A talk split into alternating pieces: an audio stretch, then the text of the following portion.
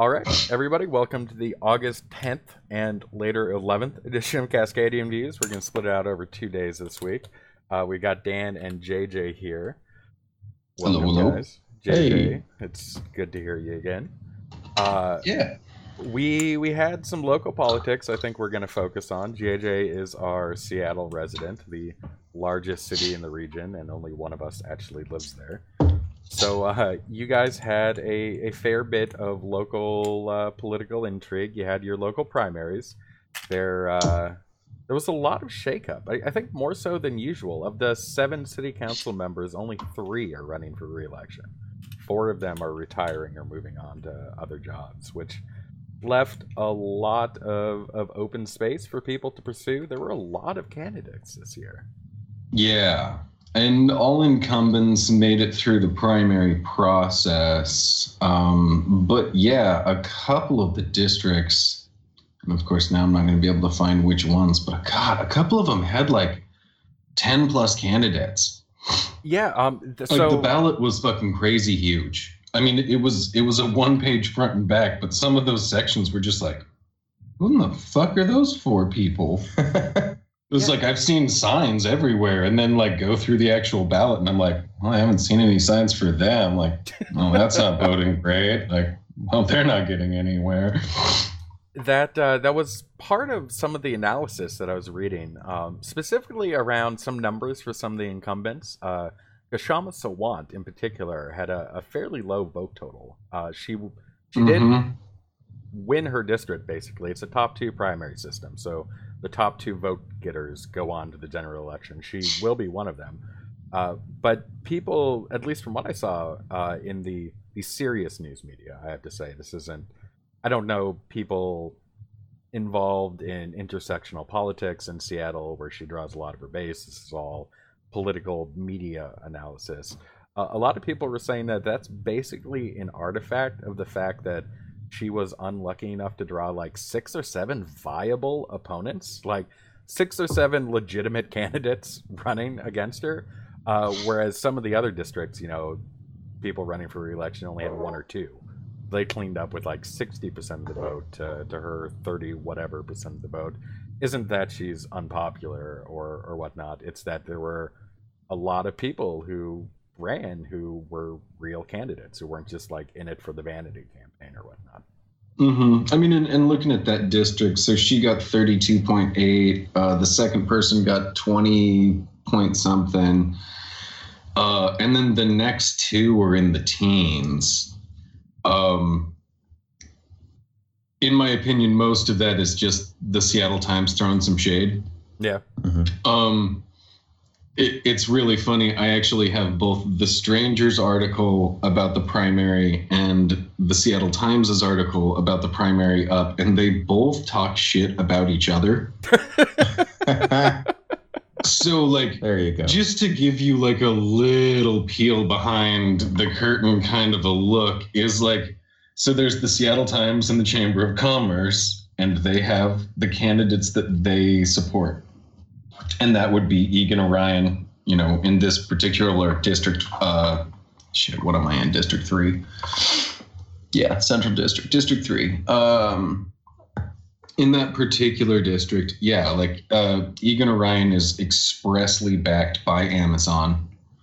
Kshama Sawant has, of course, gone up against Amazon every year she has been in office. Um, the Seattle Times hates her because she thinks that they're a bunch of old fuddy duddies and hacks. Not that that's entirely wrong, but of course, you know, yeah. I fit more on her side of the political spectrum. But uh, yeah, the Seattle Times has had some really fucking terrible coverage in the city lately. Um, to say nothing of uh, something that was also mentioned actually in both articles. Um, I believe it's in District 5 where that was a bigger issue, um, which is going to be, yeah, the northern, I think it, yeah, it was uh, City Council District 4 and 5, which is north of me, like UW and then the shoreline kind of area.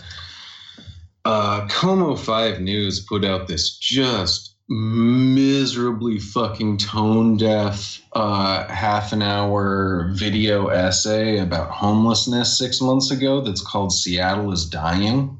I remember that. Um, it's atrocious. Like, it's it's the yellow journalism of homelessness. Mm-hmm. Like straight up, like every single minute of that is just like, oh, look at the destitute poverty. Let's go fuck up a socialist for it. And then that's and it's a half an hour of that. It's like watch let's make fun of this poor guy shooting heroin because he lives in our city. Wow, our city's really a total fucking shithole, isn't it, Seattleites? Um, unsurprisingly, this did not play well with the voting populace. Um, and the handful of candidates who ran backing that video bombed. Yeah, I read that there were like two candidates who explicitly ran like Yeah. for that, and neither And- one of them did well. And uh, yeah, and neither one of them made it through, and both of them got their asses handed to them. Because, I mean, can't believe I'm gonna have to say this in the 21st fucking century, but you know, civic pride means something, folks, and you can't just haul off and like lay a hot duke on a city and then expect people to think, oh yeah, that's what leadership looks like. Hmm like leadership does not look like a hot duke. That's that's never going to happen. That's i mean bumper sticker for you right there. Cunnington 2024 leadership is not a hot duke. Um yeah so there's a you know and it's the same thing that we've discussed in past city council elections here in seattle is this big push and pull between what on the national level are seen as the two different faces of the Democratic Party Mhm. of the corporate backed and the people backed, and that there really isn't any bleed over and seems less and less space for intermingling and bleed over. Um, and I'd say that, you know, that's a lot mushier on the national level though even then I could argue against myself in that regard. But um, in the city, it's really, really stark. I mean, you know, to go back to the whole Orion and Sawant matchup, like he's expressly backed by Amazon, who successfully pressured the mayor and multiple members of city council last year to do away with the head tax, which was the only way that we were going to be able to pay for housing, Mhm. both low income housing and homeless housing. Uh, you know, how we were going to get needle receptacles in buildings. You guys are flirting with safe injection sites, if I remember right, too. Fuck yes, we are, and we fucking need them, man. It is like it's not good. Yeah, and uh, Like I've found needles in the bathrooms at my workplace. yeah, that's All of our bathrooms have needle receptacles, and I've still found them sitting on a stall. Like, my school effectively is one of the few safe injection sites in town, and that's not fucking great for me or for the students of my school. hmm Um, we're in a very high density, high trafficked area. We're right next to a major park that's a known drug trafficking area. We're three blocks from the police station, too. Like, it's all right there. We need safe injection sites. These people need a place to go, they need to be safe. I mean, you know, we only look at, you know, a lot of NIMBY fuckers just talk about safe. Oh, oh, we don't want to see that shit. Cool. Give people a safe injection site. Give people a place to be that's not on the street so your fucking kids don't have to see somebody passed out in a dope coma. Like, give them a place. There's a, a great kind of contrast between how some cities deal with that. You guys have a wonderful example in Vancouver, just to the north of you, which was, I believe, Yeah. the, the first Yeah. city to have those safe injection sites. Uh, and then compare that when I was living in San Francisco, the city put out pamphlets uh, that were basically how to shoot up heroin. Yeah. Walked you through the process, rated places of safeness, like in your own home was preferable. If you Right. can't get that, like a private bathroom is better, and then like a bathroom stall, and like all the way down at the bottom is like a, a fucking like staircase out of you know the wind and whatnot. It just you're Yeah. right that there's two very different approaches. Uh, Yeah, and they, and they really come clashing together. I mean, and, and the biggest issue really is just NIMBY people, you know, Mm. for those uninitiated, not in my backyard. Um, that that want good things, just not where they have to deal with it. yeah. But my frustration with this particular issue is that, like, if the NIMBY people would just pull their head out of their ass and stop being chronic obstructionists, because that's really all that they are. Because it's not even, it's like, it's beyond not in my backyard. It's just not at all ever.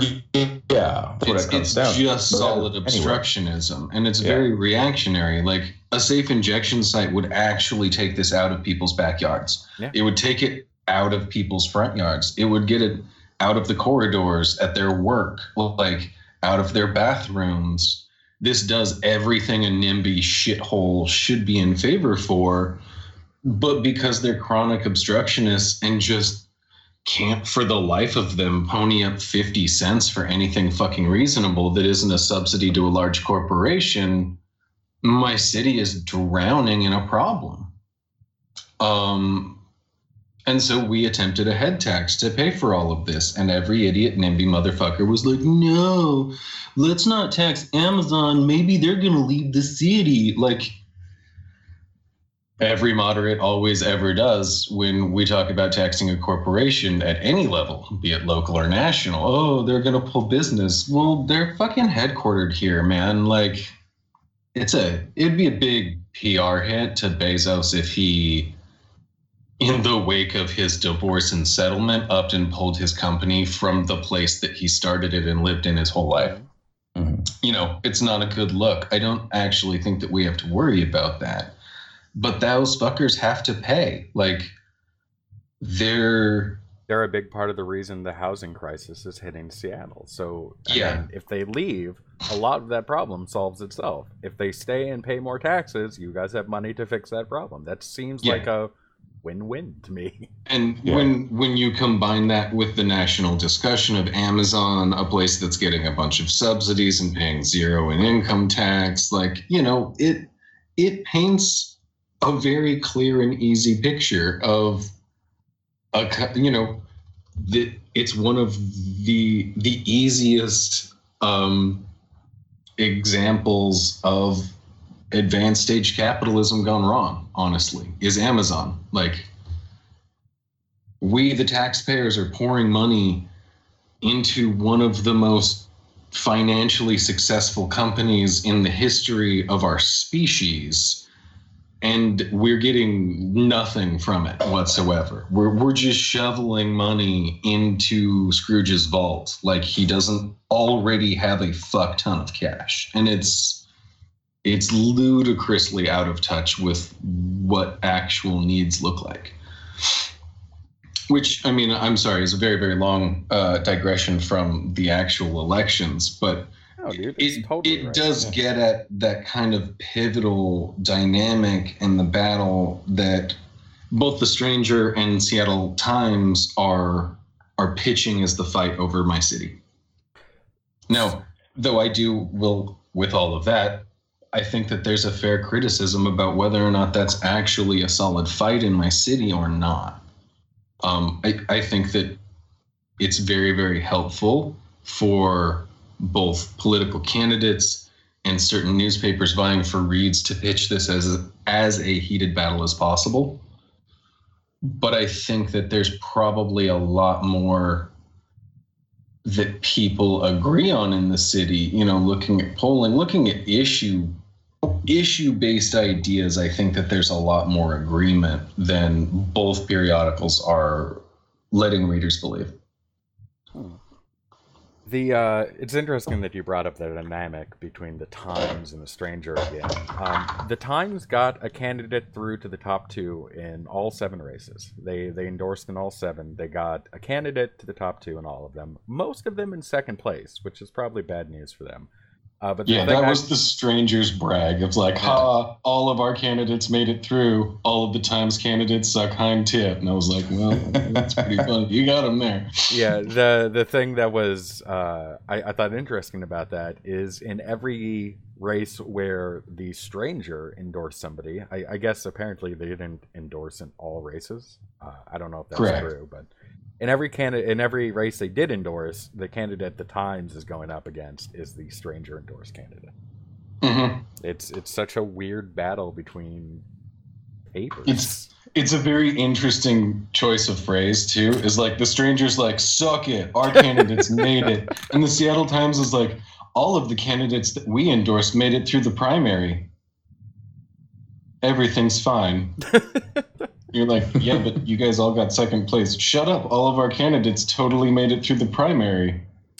And uh, I, I guess the other little wrinkle on uh, this is one, the votes haven't all been counted yet.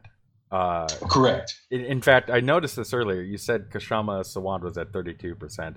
I, I guess at least as of uh, late this week, she was up to 37%. So she may Yeah. hit 40. It's slowly Yeah. getting more. I don't want to use liberal or conservative because, as we touched on, all these candidates, none of these candidates would actually be called conservative by any Republican. in the Yeah, country. this is all by by the Seattle barometer of progressive and not. Yeah, but the the more conservative candidates, uh, as the votes have been counted, have just their vote shares have uniformly gone down, and uh, the candidates are more to the left have uniformly gone up. So by the time I mean, all we could these easily say corporate shills and others.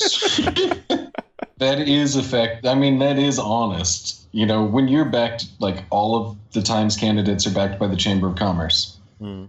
Most of those candidates are backed by Amazon money. Like Mhm. to to the point in which, like, you know, Orion, that dude going up against Sawant, like. Fucking Chamber of Commerce had to put me up thirty bucks a vote for that cracker. yeah. Like, Uh, so I was reading the coverage uh, in the Times uh, and in what's the other one, the Crosscut. I don't know mm, how good that one is. God, I know, right? I pulled that article up and I looked through it and I'm like, I don't know anything about you, and I am unsure where I'm going here. Yeah, but uh, they had numbers. In one race, the Chamber of Commerce spent thirty-five dollars for every vote. In another race, they spent thirty-one or thirty-two dollars for every Mhm. vote they got. There are insane amounts of money. Right? Uh, Yeah. yeah. So there's the Chamber of of Commerce uh, PAC, which is mostly backed by Amazon and Boeing and a, a few other major companies in Seattle. There's a League of Conservation Voters PAC that is, is somehow swimming in hundreds of thousands of dollars to throw at city council's races. And then there's the Martin Luther King County Labor PAC, uh, which is mostly liberal, but they do have a very strong presence of the police union in there. Uh, Mm. And so that's ultimately the, the police union's displeasure with Sawant for voting against a police contract caused them to uh, swerve in that race and not endorse Sawant. But it is, in general, a, a left of center PAC. So you've got two on the left and then one almost exclusively corporate funded one on the right. And all of them just have such insane amounts of money for a city council election. Yeah. It's crazy. I mean, I, I, see that as so very directly linked to the head tax, though. Like, Mhm. Amazon is willing to spend, honestly, half a million dollars easy without even blinking to stop them from having to pay $2 million in a head tax. yeah. it's overwhelmingly worth the money for them and i'm shocked that it's not that people seem don't seem to think it's as obvious as it is to me that that's what's happening like but it seems very obvious to me like yeah this they're the big game in town. They've directly butted heads with city council for 12 months. And now our like little dinky primary has like big dick money all over the place. Yeah, like uh, it's so clear cut. I mean, it's yeah. If they can buy candidates now, they don't have to pay to the two to three million dollars next year. Yeah. Which they might not even have to, because honestly, I doubt that our mayor, who does support Amazon, is really going to go for it. She's the one who sunk it last time after Uh, it passed the vote. I guess the good news on that is the new speaker of the Washington primary is open to considering an income tax, uh, thanks to those court decisions we talked about. Right? So maybe.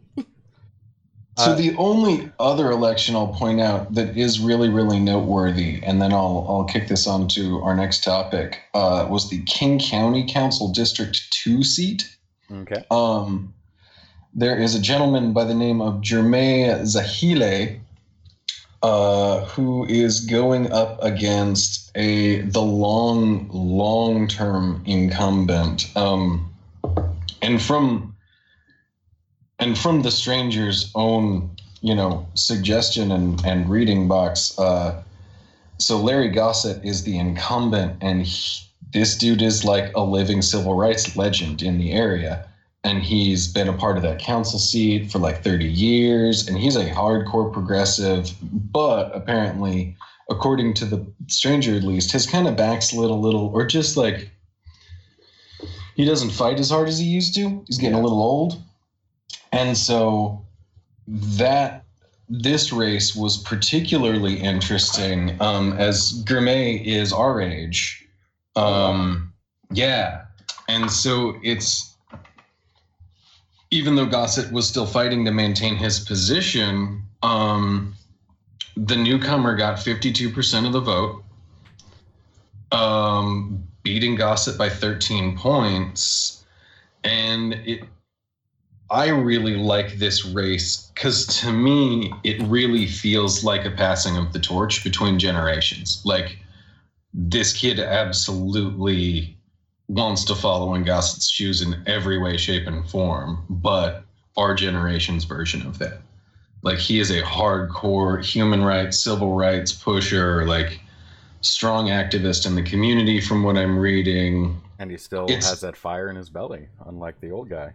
Yeah, exactly. And you know, he's young, he's still coming up, he's still doing this stuff. So it's it's definitely a race I want to highlight cuz I think it actually is the best that politics has to offer us.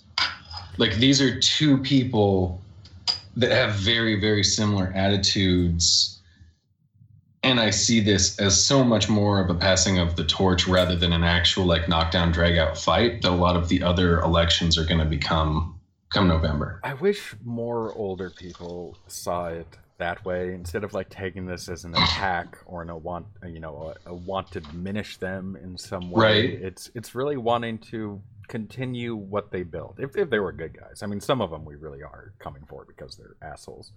But there are plenty of them who did a lot of good work in this world, and it's just it, it's time for other people to move on to continue advancing that same narrative that they fought for their entire careers. People who might be able to do it more effectively.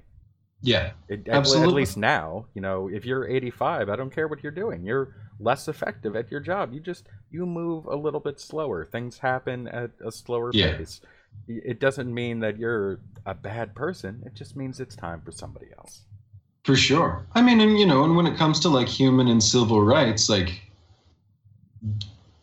the things that you worked for and the doors that you opened allowed our generation and subsequent generations to ask different questions than those generations were able to.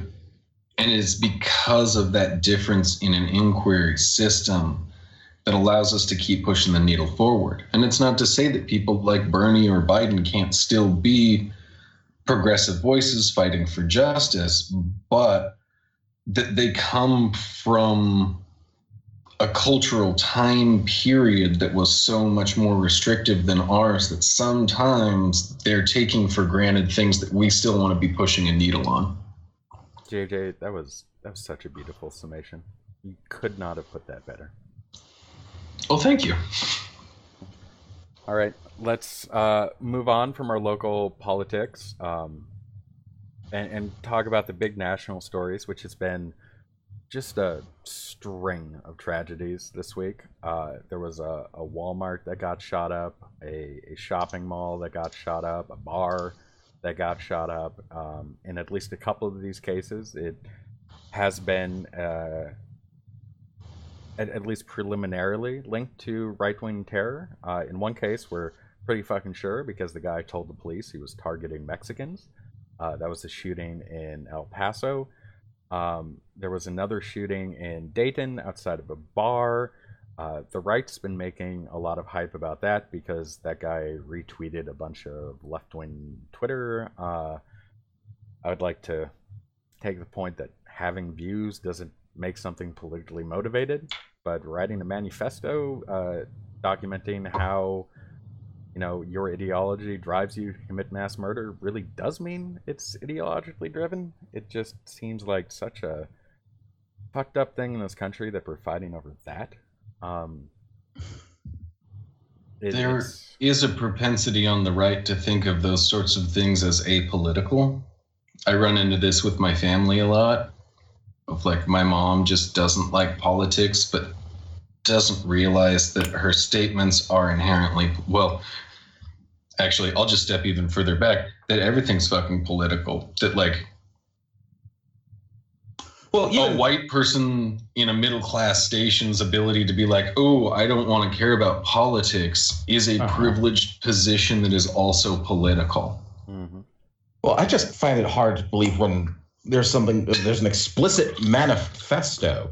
Here is why I'm doing it. I'm doing it because I need, I hate, you know, this person, this type of person, this type of person, and I'm out to kill them all. That, how do you deny that at that point? That seems very straightforward. I I fully agree, and and yet the the discussion I've had to spend all fucking week having with Oh a bunch of God. idiot yahoos is that oh, but actually, JJ, this dude was a liberal. He was a registered Democrat. I'm like, uh, I have yet to find any actual like backup of that assertion. Right. But even taking that as the case, uh, you know, uh, one of my our buddies, Sean, said it really well. It's like, look, man, oh, fucking white supremacy comes on all sides of the spectrum. Mhm. It's not like Democrats and liberals are somehow immune to white supremacy. The Yeah. biggest difference that liberals have taken it is that we just hide it better because we know that it's bad, but we do it anyway. Yeah. And that's the liberal legacy of white supremacy that we also need to work to drop. Now, this person, however, had no such compunctions whatsoever. I'd say was very, very clear in who he did not like and what he was going to do about it. Mhm. he told the police he was targeting uh, Mexicans. He wrote in his manifesto about the invasion, uh, replacing white people in America. And from reports on the ground, targeted them, told white people and African Americans that they were fine, did not target them. Yeah. And went after Latinos, Latinx people. The the Dayton shooting, I I kind of initially thought was racially targeted for a while. Six out of the nine people he initially killed were African American. Uh, but as it came out later, it seems like it was just misogynist motivated. Most of the people he shot were women. He had kept rape list of girls in high school. In fact, he got suspended for it at, at one point.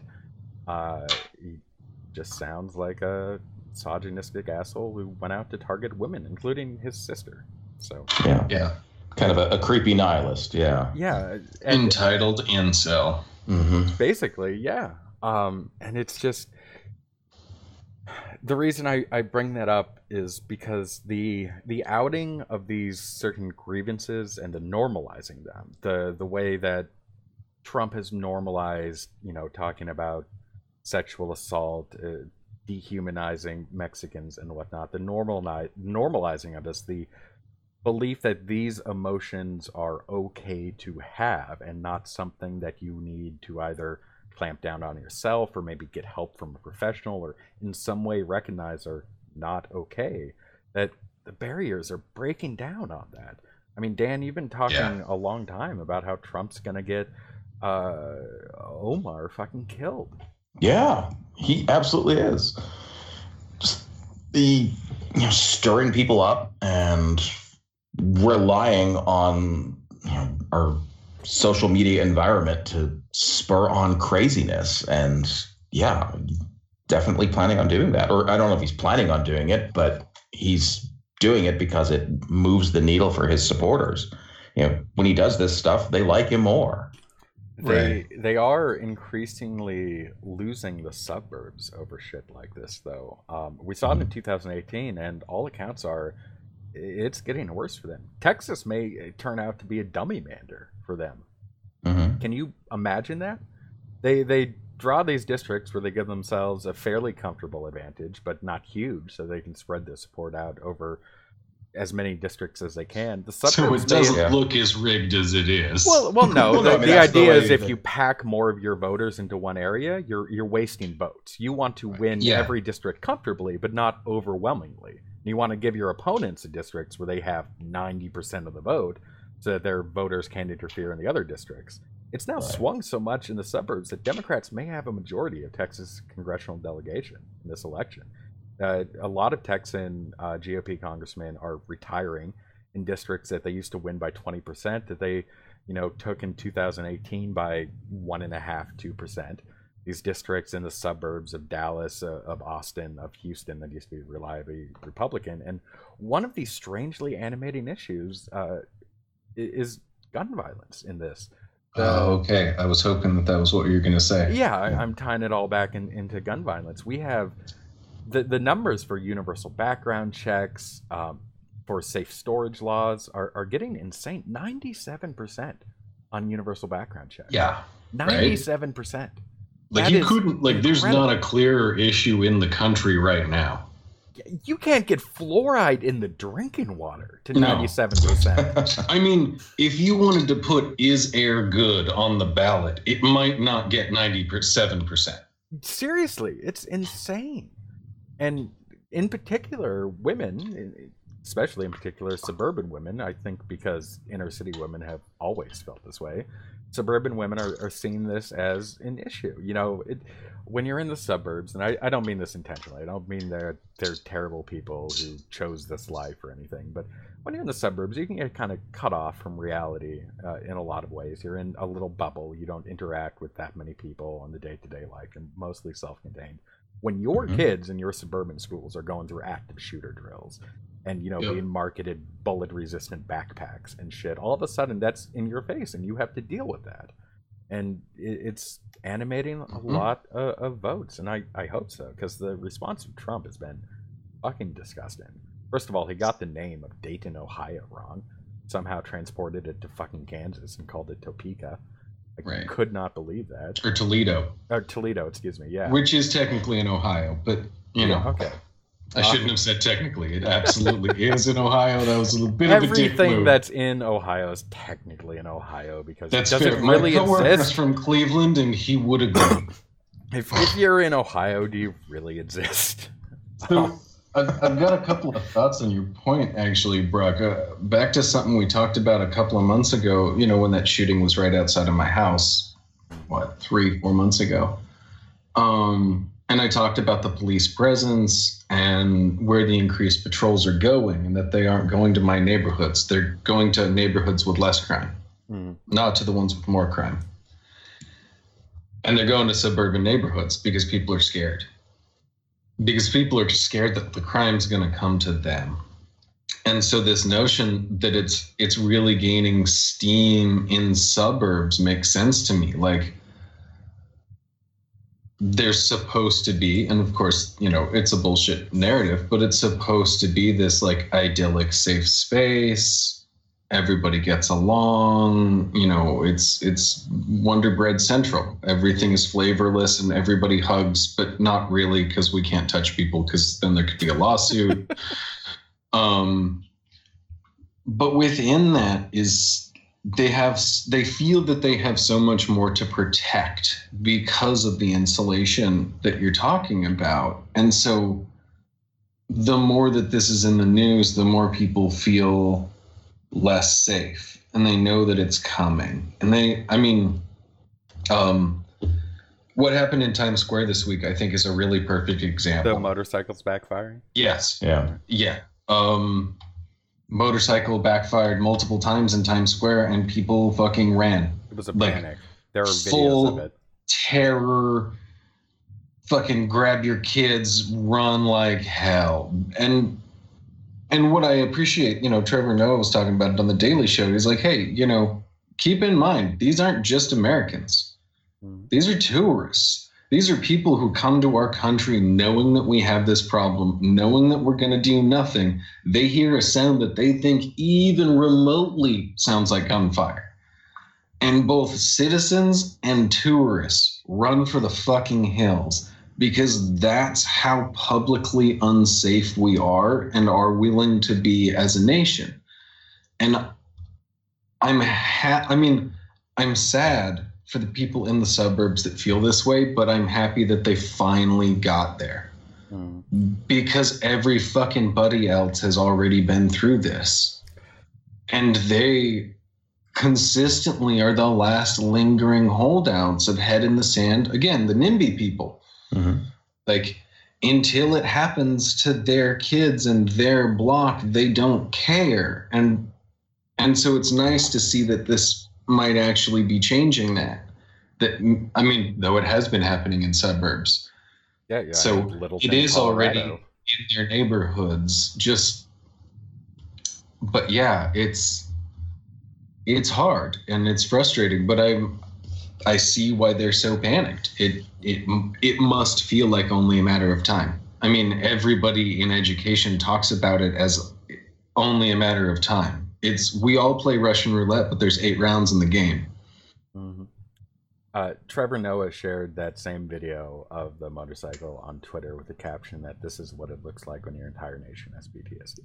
yeah which i thought was a really really excellent take on that Yeah, and absolutely. And I think he's right. Like we do. It's everybody in Seattle plays fireworks or gunshots. Like everybody plays that Mhm. game in my neighborhood. Everybody plays that game at my school.